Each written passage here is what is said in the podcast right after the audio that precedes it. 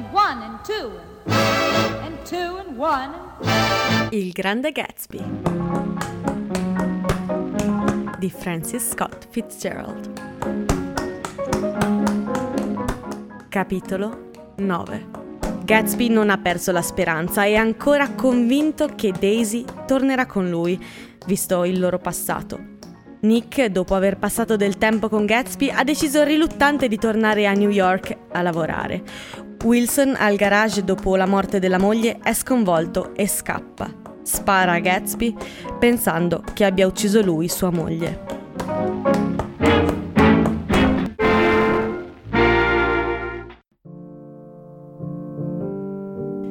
Dopo due anni ricordo ancora il seguito di quella giornata e quella notte e l'indomani unicamente come un interminabile fluire di polizia, fotografi e giornalisti avanti e indietro in casa di Gatsby. Era stata tirata una fune attraverso il cancello principale e un poliziotto di guardia impediva l'ingresso ai curiosi. Ma presto i ragazzini scoprirono che potevano entrare dal mio cortile Ve n'erano sempre alcuni raggruppati a bocca aperta accanto alla piscina. Qualcuno dai modi decisi, forse un detective, usò l'espressione pazzo nel curvarsi sul cadavere di Wilson quel pomeriggio e l'autorità della sua voce diede il tono ai resoconti giornalistici l'indomani mattina. La maggior parte di questi resoconti era un incubo, grotteschi, circostanziati, avidi e falsi. Quando la testimonianza di Michelis all'inchiesta portò alla luce i sospetti di Wilson sulla moglie, pensai che l'intera storia sarebbe stata presto servita sotto forma di pasquinata boccaccesca. Ma Catherine, che avrebbe potuto dire parecchie cose, non disse nulla mostrò anzi una forza di carattere sorprendente. Guardò il coroner con occhi gravi sotto quelle sue sopracciglia rifatte e giurò che sua sorella non aveva mai visto Gatsby, che era stata felicissima col marito, che comunque non aveva fatto niente di male. Si convinse di questo e pianse nel fazzoletto come se non riuscisse a sopportarne neanche il pensiero. Così Wilson fu ridotto a uomo sconvolto dal dolore, in modo che l'inchiesta si svolgesse nella forma più semplice. E a questo punto rimase. Ma tutta questa parte della faccenda mi pareva remota e inessenziale. Mi trovai io da solo, dalla parte di Gatsby dal momento che telefonai la notizia della catastrofe al villaggio di West Egg, tutte le congetture su di lui e tutte le questioni pratiche vennero addossate a me. Dapprima fui sorpreso e confuso. Poi, mentre Gatsby giaceva in casa sua senza muoversi, né respirare né parlare, mi persuasi che ero io responsabile, perché nessun altro se ne interessava. Voglio dire, provavo quell'intenso interesse personale che chiunque ha un certo vago diritto di suscitare. Telefonai a Daisy mezz'ora dopo che l'avevamo trovato. Le telefonai istintivamente e senza esitazione. Ma era partita con Tom nelle prime ore del pomeriggio. Avevano preso il bagaglio. Non hanno lasciato indirizzo. No. Hanno detto quando ritornano? No. Avete idea di dove siano e come posso fare a rintracciarli? Non lo so. Non potrei dirlo. Volevo fargli venire qualcuno. Volevo andare nella stanza dove giaceva a rassicurarlo. Ti farò venire qualcuno, Gatsby, N- non preoccuparti, fidati di me e ti farò venire qualcuno. Il nome di Meyer Wolfsheim non era nella rubrica del telefono. Il maggiordomo mi diede l'indirizzo d'ufficio a Broadway e mi rivolsi all'ufficio informazioni. Ma quando riuscii ad avere il numero erano passate da un pezzo le 5 e nessuno rispose al telefono. Non vi dispiace chiamare di nuovo? Ho già chiamato tre volte. È molto importante. Mi dispiace, credo proprio che non ci sia nessuno. Ritornai in salotto e pensai per un istante che tutti quei funzionari che improvvisamente lo avevano riempito fossero visitatori occasionali, ma mentre rovesciavano il lenzuolo e guardavano Gatsby con occhi compunti, la protesta di lui continuava nel mio cervello. Sta a sentire, vecchio mio, devi farmi venire qualcuno, devi darti da fare. Non ce la faccio, così da solo. Qualcuno incominciò a farmi domande, ma io me ne andai di sopra a guardare in fretta nei cassetti dello scrittoio non chiusi a chiave. Non mi aveva mai detto con precisione che i genitori fossero morti, ma non c'era niente, soltanto la fotografia di Dan Cody, segno di una violenza dimenticata che mi fissava dal muro. L'indomani mattina mandai il maggiordomo a New York con una lettera per Wolfsheim, nella quale chiedevo informazioni e lo incitavo a venire col primo treno. Questo pareva superfluo quando lo scrissi, ero certo che sarebbe partito appena avesse visto i giornali, come pure ero certo che in mattinata sarebbe arrivato un telegramma di Daisy. Ma non arrivarono né il telegramma né il signor Wolfsheim. Non arrivò nessuno, tranne altri poliziotti e fotografi e giornalisti. Quando il maggiordomo mi portò la risposta di Wolfsheim, incominciai a provare una sensazione di sfida, di solidarietà sprezzante fra Gatsby e me, contro tutti loro. Caro signor Caraway, è stato uno dei colpi più terribili della mia vita e quasi non posso credere che sia vero. Un gesto folle come quello di quest'uomo dovrebbe farci meditare tutti Ora non posso venire perché sono impegnato in un affare molto importante e non posso compromettermi in questa faccenda. Se c'è qualcosa che possa fare più avanti, fatemelo sapere mandandomi una lettera per tramite di Edgar. Di fronte a cose del genere rimango proprio sconcertato e KO. Cordialmente, Mayer Wolfsheim. E poi un po' scritto frettoloso.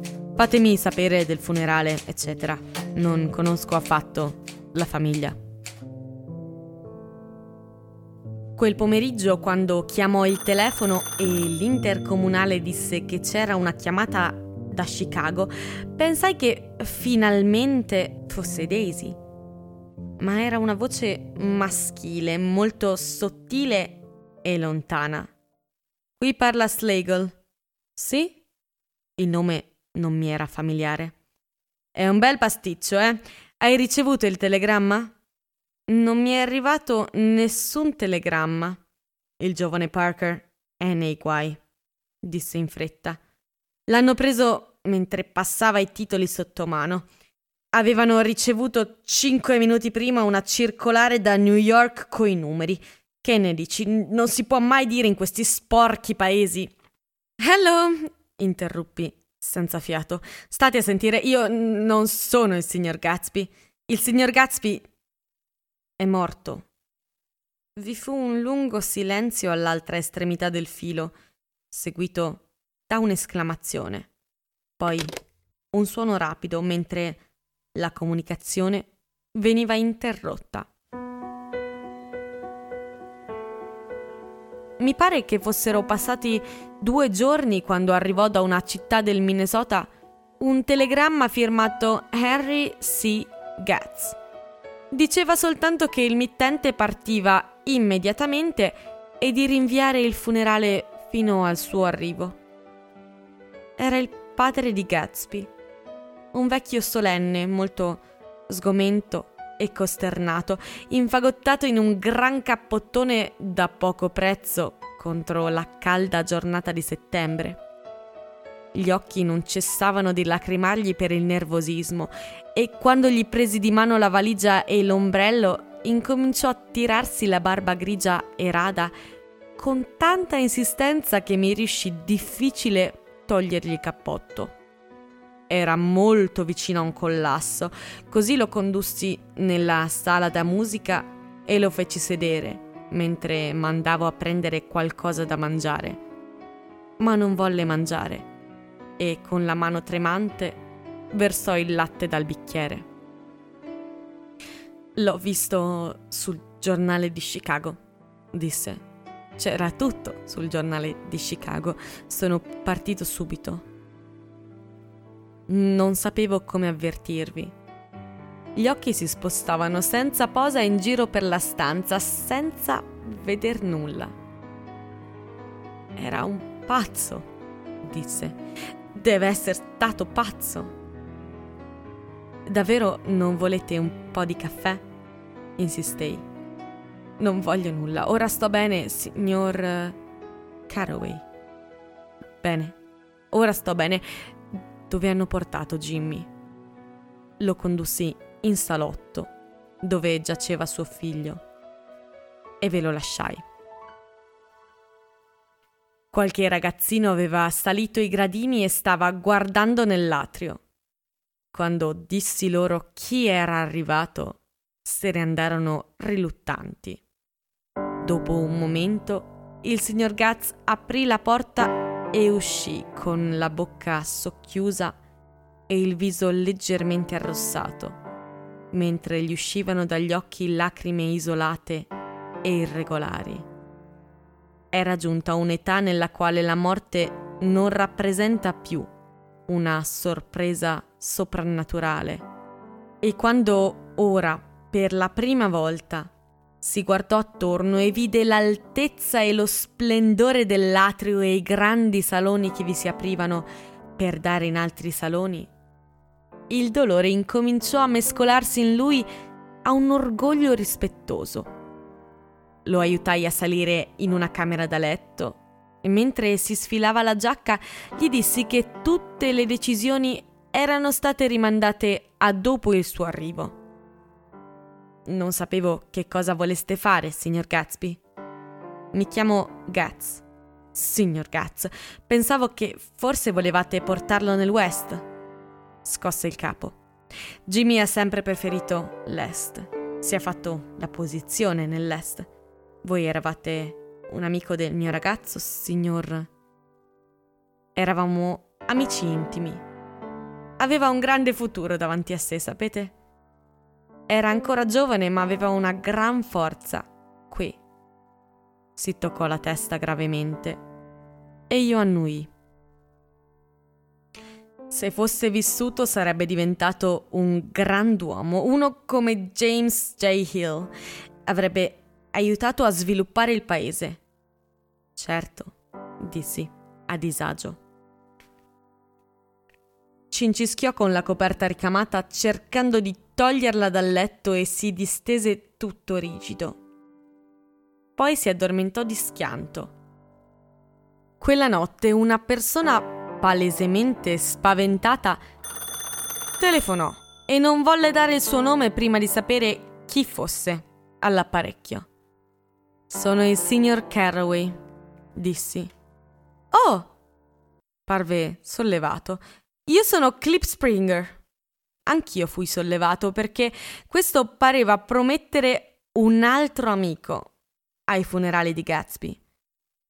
Non volevo che se ne occupassero i giornali e così, per evitare che venisse gente in cerca di notorietà, avevo invitato io stesso qualche persona. Era difficile trovarne. I funerali sono domani, dissi. Alle tre partendo da qui a casa. Vi sarei grato se avvertiste chiunque possa averne interesse. Oh, certo. mi interruppe in fretta. Credo che non vedrò nessuno, ma nel caso. Il suo tono mi mise in sospetto. Naturalmente voi non mancherete. Beh, cercherò certo di venire. Vi ho telefonato perché. Un momento, lo interruppi. Intendete venire o no? Beh, il fatto è. La verità è che sono qui a Greenwich, ospite di amici, e domani dovrei stare con loro. C'è una specie di picnic o qualcosa del genere.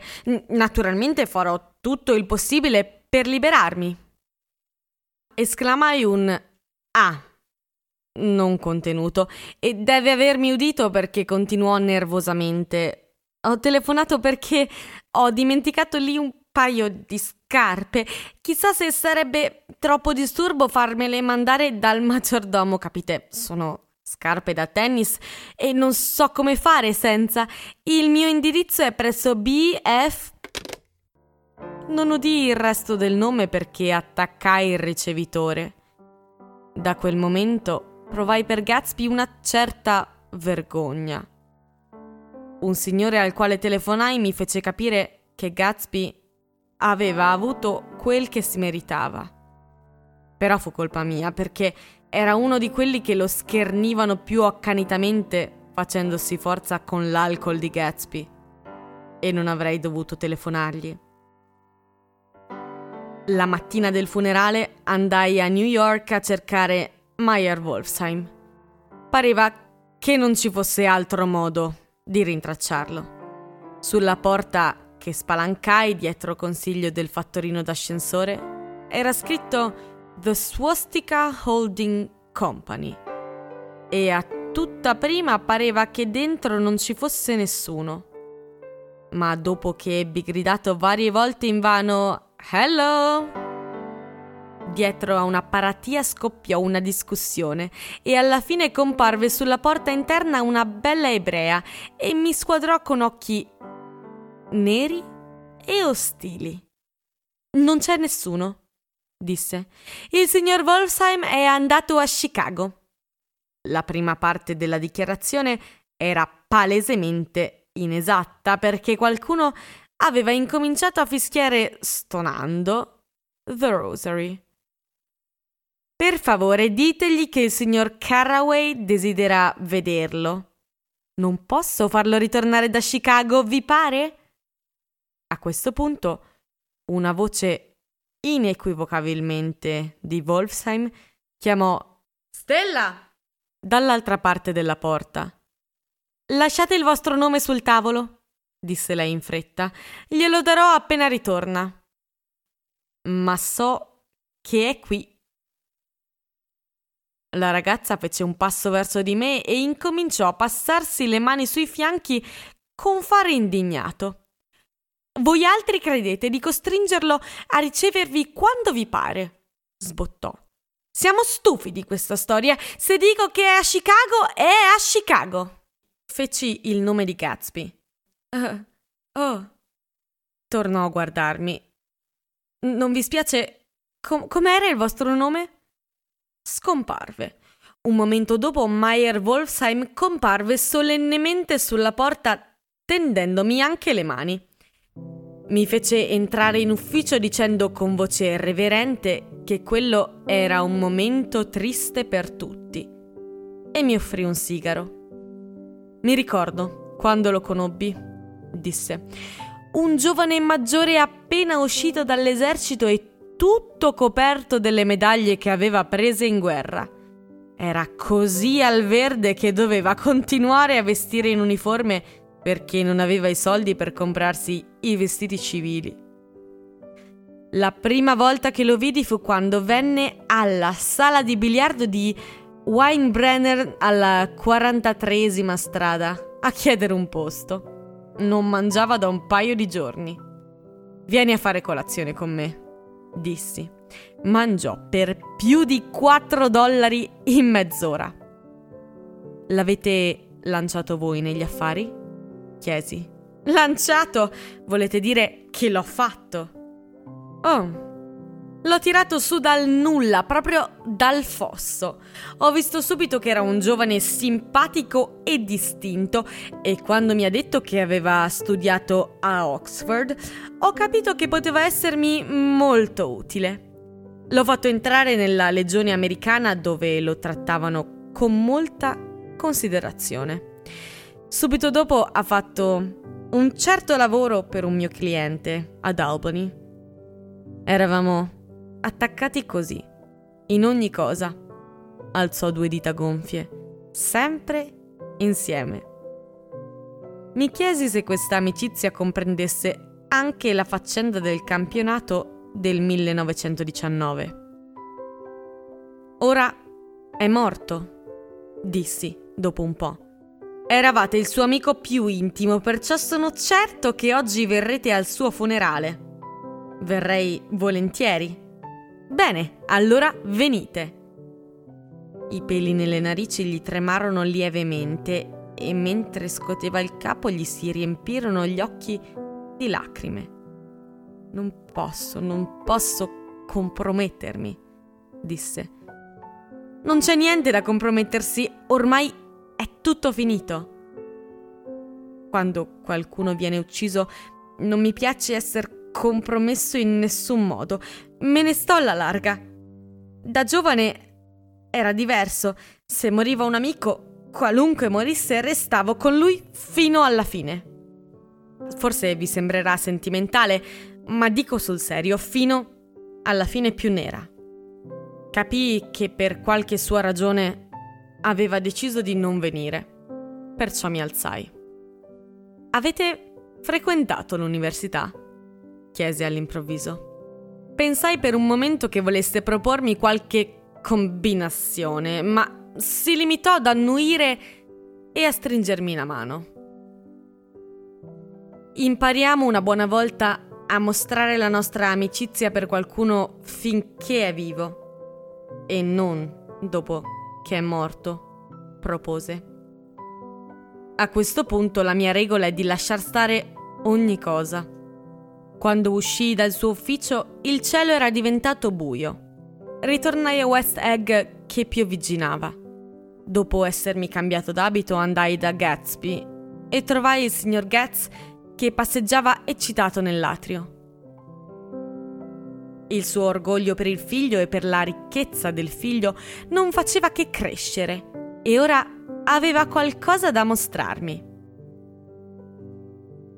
Jimmy mi ha mandato questa fotografia. La tolse dal portafogli con le dita tremanti.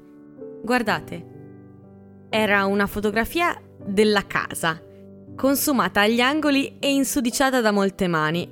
Me ne indicò ansioso ogni particolare. Guardate, diceva, scrutandomi poi negli occhi in cerca di ammirazione. L'aveva mostrata così spesso che doveva sembrargli più reale della casa stessa. Me l'ha mandata Jimmy. Trovo che è proprio una bella fotografia, fa vedere bene ogni cosa. Molto bene. È tanto che non lo vedevate? È venuto a trovarmi due anni fa e mi ha comprato la casa dove vivo adesso. Naturalmente eravamo al verde quando è scappato da casa, ma ora capisco che aveva ragione.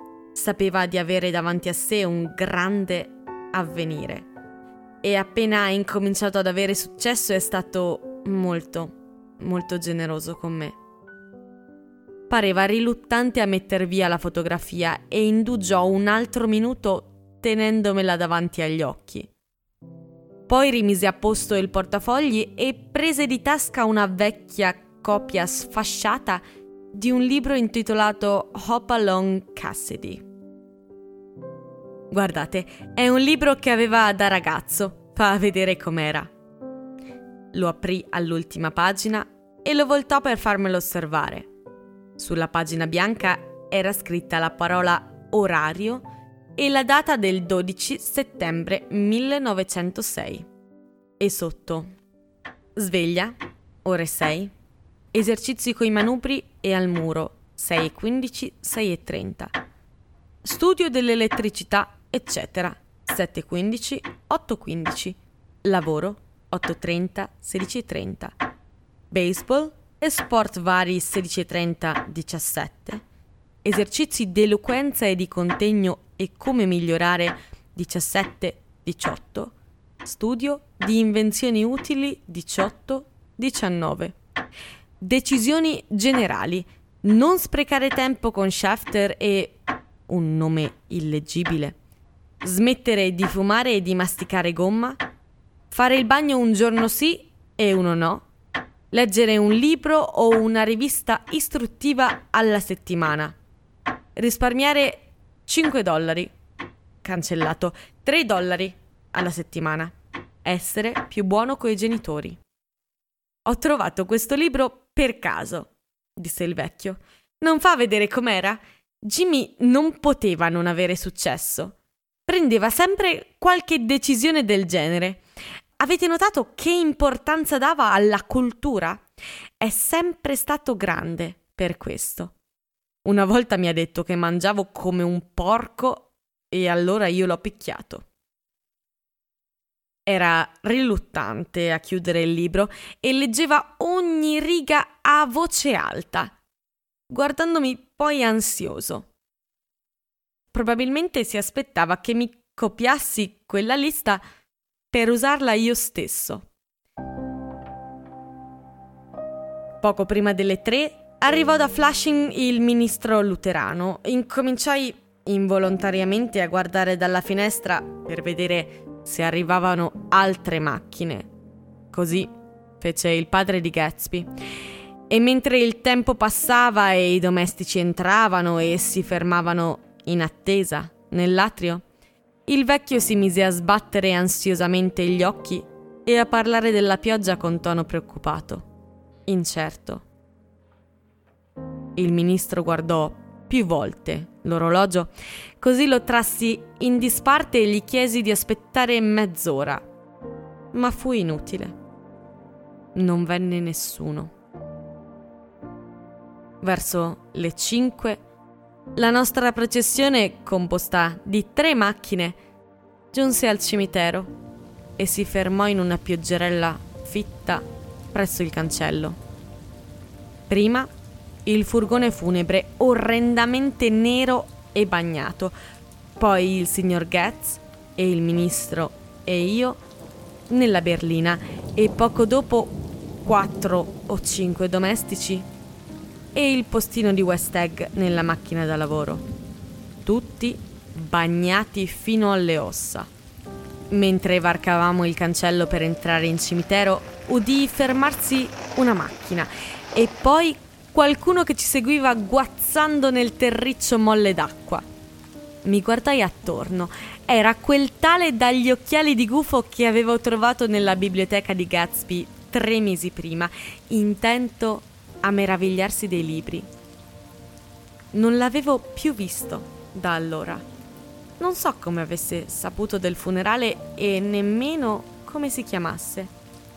La pioggia colava sugli occhiali spessi e lui se li toglieva e li asciugava per vedere la tela di protezione che veniva tolta dalla tomba di Gatsby.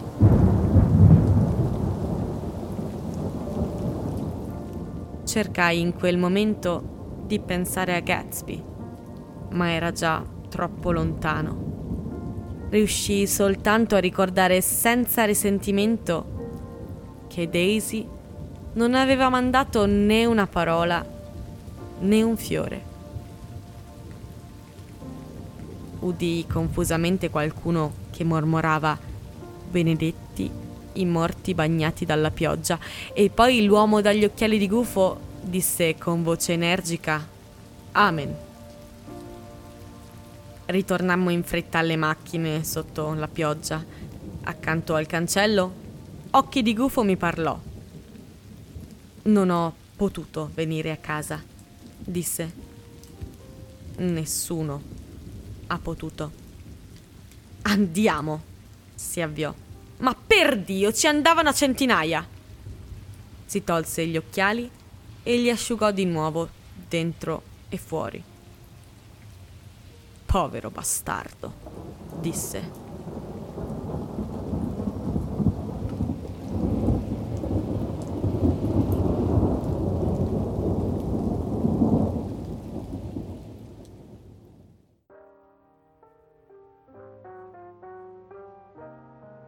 Tra i miei ricordi più vivi ci sono i miei ritorni a casa dal liceo e poi dall'università per le vacanze di Natale.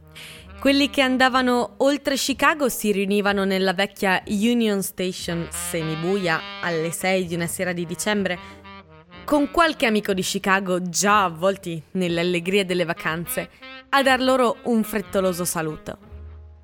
Ricordo le pellicce delle ragazze che ritornavano dalla signorina tale e tal'altra e il cicaleccio degli aliti gelati e le mani che si alzavano a salutare quando si rivedevano vecchi amici e lo scambio di inviti.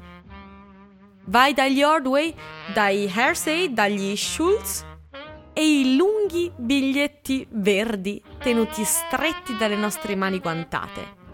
E alla fine le sporche vetture gialle della ferrovia Chicago, Milwaukee e St. Paul, allegre come il Natale sulle rotaie al fianco del cancello d'ingresso. Mentre ci inoltravamo nel vento notturno e la vera neve, la nostra neve, incominciava a stendersi al nostro fianco e ad ammiccare contro i finestrini e le luci fioche delle stazioncine del Wisconsin ci passavano accanto, l'aria diventava improvvisamente e stranamente aspra e tonificante. Ne aspiravamo boccate profonde mentre uscivamo dalla sala da pranzo nei vestiboli freddi, consapevoli, per un momento strano, della nostra identità con questa regione prima di fonderci di nuovo in essa inscindibilmente. Quello è il mio Middle West, non il grano né le praterie né le città svedesi scomparse, ma gli emozionanti treni di ritorno della mia gioventù e i lampioni delle strade e i campanelli delle slitte nel buio brinato e le ombre delle corone di agrifoglio gettate dalle finestre illuminate sulla neve. Io faccio parte di tutto questo, un poco solenne per la sensazione di quei lunghi inverni, un poco compiaciuto di essere cresciuto nella casa dei Carraway, in una città dove le dimore sono ancora da decadi chiamate col nome di famiglia. Mi accorgo adesso che questa è stata una storia del West, dopo tutto. Tom e Gatsby, Daisy e Jordan e io eravamo tutti del West e forse soffrivamo di qualche deficienza che ci rendeva sottilmente inadatti alla vita dell'Est. Anche quando l'Est mi esaltava al massimo, anche quando ero più acutamente consapevole della sua superiorità sulle città annoiate, disordinate, turgide di là dall'Ohio, con le loro interminabili malignità che risparmiavano soltanto i bambini e i vecchissimi. Anche allora l'Est ha avuto sempre per me qualcosa di alterato. Specialmente West Egg continua ad affacciarsi nei miei sogni più fantastici. Lo vedo come una scena notturna di El Greco, un centinaio di case insieme convenzionali e grottesche, acquattate sotto un cielo torvo e incombente e una luna senza folgore. Sul davanti quattro uomini solenni, vestiti da sera, camminano sul marciapiede con una barella sulla quale giace una donna ubriaca vestita di bianco. La mano di lei, penzolante da una parte, brilla di gioielli freddi. Gravemente gli uomini entrano in una casa, una casa sbagliata, ma nessuno conosce il nome della donna e nessuno se ne cura. Dopo la morte di Gatsby, l'Est divenne per me una persecuzione di questo genere alterato più di quanto i miei occhi avessero la possibilità di rettificarlo.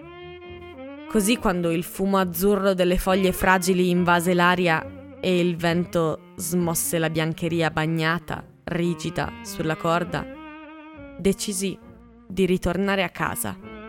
Prima di partire mi restava da fare una cosa. Una cosa imbarazzante, spiacevole, che forse sarebbe stato meglio non fare. Ma volevo lasciare tutto in ordine e non dovermi fidare che il mare cortese e indifferente spazzasse via le mie scorie. Andai da Jordan Baker e parlai a lungo di ciò che ci era successo e di ciò che dopo era successo a me. Lei rimase ad ascoltarmi, immobile, in una poltrona. Era vestita da golf e ricordo di aver pensato che sembrava una bella fotografia, col mento sollevato e vivace i capelli color foglia d'autunno, il viso dello stesso bruno del guanto senza dita appoggiato sulle ginocchia. Quando ebbi finito mi disse, senza complimenti, che era fidanzata con un altro. Non le credetti, per quanto fossero molti gli uomini che l'avrebbero sposata solo chi avesse fatto un cenno del capo. Ma finsi di essere sorpreso. Per un momento mi chiesi se non stavo facendo uno sbaglio. Poi ripensai in fretta a ogni cosa e mi alzai per salutarla. Però sei stato tu a liquidarmi, disse improvvisamente Jordan. Mi hai liquidata per telefono. Ora non mi importa più niente di te, ma è stata un'esperienza insolita e per un po' ci sono rimasta male. Ci stringemmo la mano. Oh, e ricordi, soggiunse, la conversazione che abbiamo fatta una volta a proposito di guidare la macchina? Beh, non proprio. Hai detto che chi guida male è a posto soltanto finché non incontri qualcun altro che guidi male. Beh, ho incontrato un altro che guida male, vero? Voglio dire che è colpa mia se non ho capito niente. Credevo che tu fossi una persona piuttosto onesta leale. Credevo che questo fosse il tuo orgoglio segreto. Ho 30 anni, dissi. Ho 5 anni di troppo per mentire a me stesso e chiamarlo onore. Non rispose. Molto in collera, mezzo innamorato di lei ed enormemente seccato, me ne andai.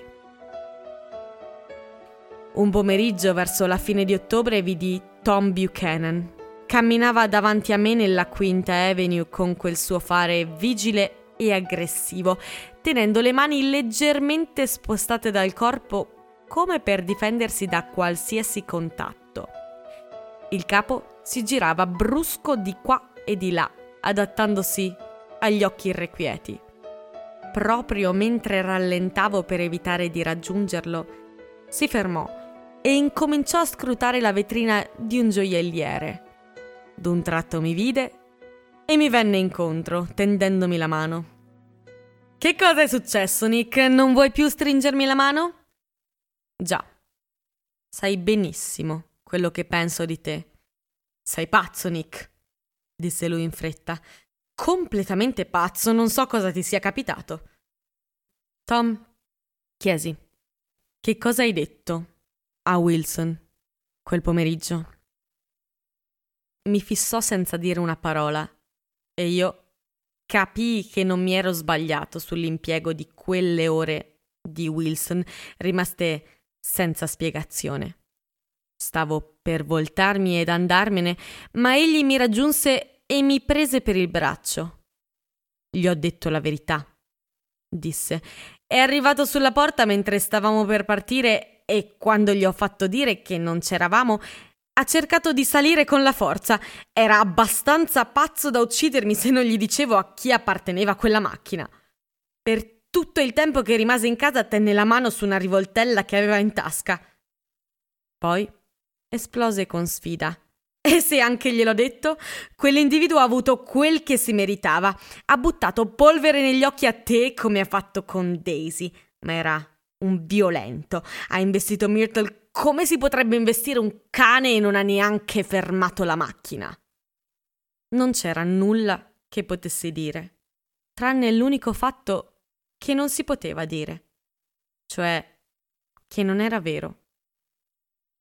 E se credi che non abbia avuto anch'io la mia parte di dolore, guarda, quando sono andato a disfarmi di quell'appartamento e ho visto quella maledetta scatola di biscotti per cani appoggiata là sul tavolo, mi sono messo a sedere e ho pianto come un bambino. Per Dio, è stato terribile. Non riuscivo a perdonargli e neanche a trovarlo simpatico, ma capii che dal suo punto di vista ciò che aveva fatto era pienamente giustificato. Era stato tutto molto sbadato e pasticciato. Erano gente sbadata, Tom e Daisy. Sfracellavano cose e persone e poi si ritiravano nel loro denaro o nella loro ampia sbadataggine o in ciò che comunque li teneva uniti e lasciavano che altri mettessero a posto il pasticcio che avevano fatto. Gli strinsi la mano. Mi pareva sciocco non farlo, perché improvvisamente mi parve di parlare a un bambino. Poi entrò dal gioielliere a comprare una collana di perle o forse soltanto un paio di gemelli, libero per sempre dalla mia provinciale pedanteria. Quando partì, la casa di Gatsby era ancora vuota. L'erba del suo prato era cresciuta come quella del mio. Uno chauffeur di taxi del villaggio non passava mai davanti al cancello d'ingresso senza fermarsi un attimo a indicarlo. Forse era stato lui a condurre Daisy e Gatsby a East Egg la sera dell'incidente. E forse aveva inventato una sua storia personale. Non volevo dirla e lo evitai quando andai a prendere il treno. Passai a New York i miei sabato sera perché quei suoi ricevimenti sfavillanti, abbaglianti, erano rimasti così vivi in me che udivo ancora la musica e le risate lievi e incessanti che giungevano dal suo giardino e le automobili che continuavano a percorrere il suo viale. Una sera udii un'automobile vera e vidi i fari fermarsi ai gradini d'ingresso, ma non andai a informarmi. Probabilmente era un ultimo ospite che arrivava dall'altra estremità della terra e non sapeva che la festa era finita. L'ultima sera, col baule già chiuso e la macchina già venduta al droghiere, uscii a rivedere per l'ultima volta quell'enorme e incoerente tentativo fallito di casa. Sui gradini bianchi una parola oscena, scarabocchiata con un pezzo di mattone da qualche ragazzino, risaltava chiara sotto la luce della luna. La cancellai raschiando la pietra con la scarpa. Poi scesi lentamente sulla spiaggia e mi distesi sulla sabbia. Quasi tutte le grandi ville costiere ormai erano chiuse e le luci erano rare se si toglieva il chiarore di un ferry boat, la cui ombra si spostava attraverso lo stretto. E mentre la luna si levava più alta le case caduche incominciarono a fondersi, finché lentamente divenni consapevole dell'antica isola che una volta fiorì per gli occhi dei marinai olandesi. Un seno fresco, verde, del nuovo mondo. Gli alberi scomparsi, gli alberi che avevano ceduto il posto alla casa di Gatsby, avevano una volta incoraggiato bisbigliando il più immane dei sogni umani per un attimo fuggevole e incantato, l'uomo deve aver trattenuto il respiro di fronte a questo continente, costretto ad una contemplazione estetica da lui non capita né desiderata, mentre affrontava per l'ultima volta nella storia qualcosa di adeguato alla sua possibilità di meraviglia e mentre meditavo sull'antico mondo sconosciuto, pensai allo stupore di Gatsby la prima volta che individuò la luce verde all'estremità del molo di Daisy. Aveva fatto molta strada per giungere a questo prato azzurro e il suo sogno doveva essergli sembrato così vicino da non poter sfuggire più. Non sapeva che il sogno era già alle sue spalle, in questa vasta oscurità dietro la città, dove i campi oscuri della Repubblica si stendevano nella notte. Gatsby credeva nella luce verde, il futuro orgiastico che anno per anno indietreggia davanti a noi. C'è sfuggito allora, ma non importa. Domani andremo più in fretta, allungheremo di più le braccia e una bella mattina. Così continuiamo a remare barche controcorrente, risospinti senza posa nel passato.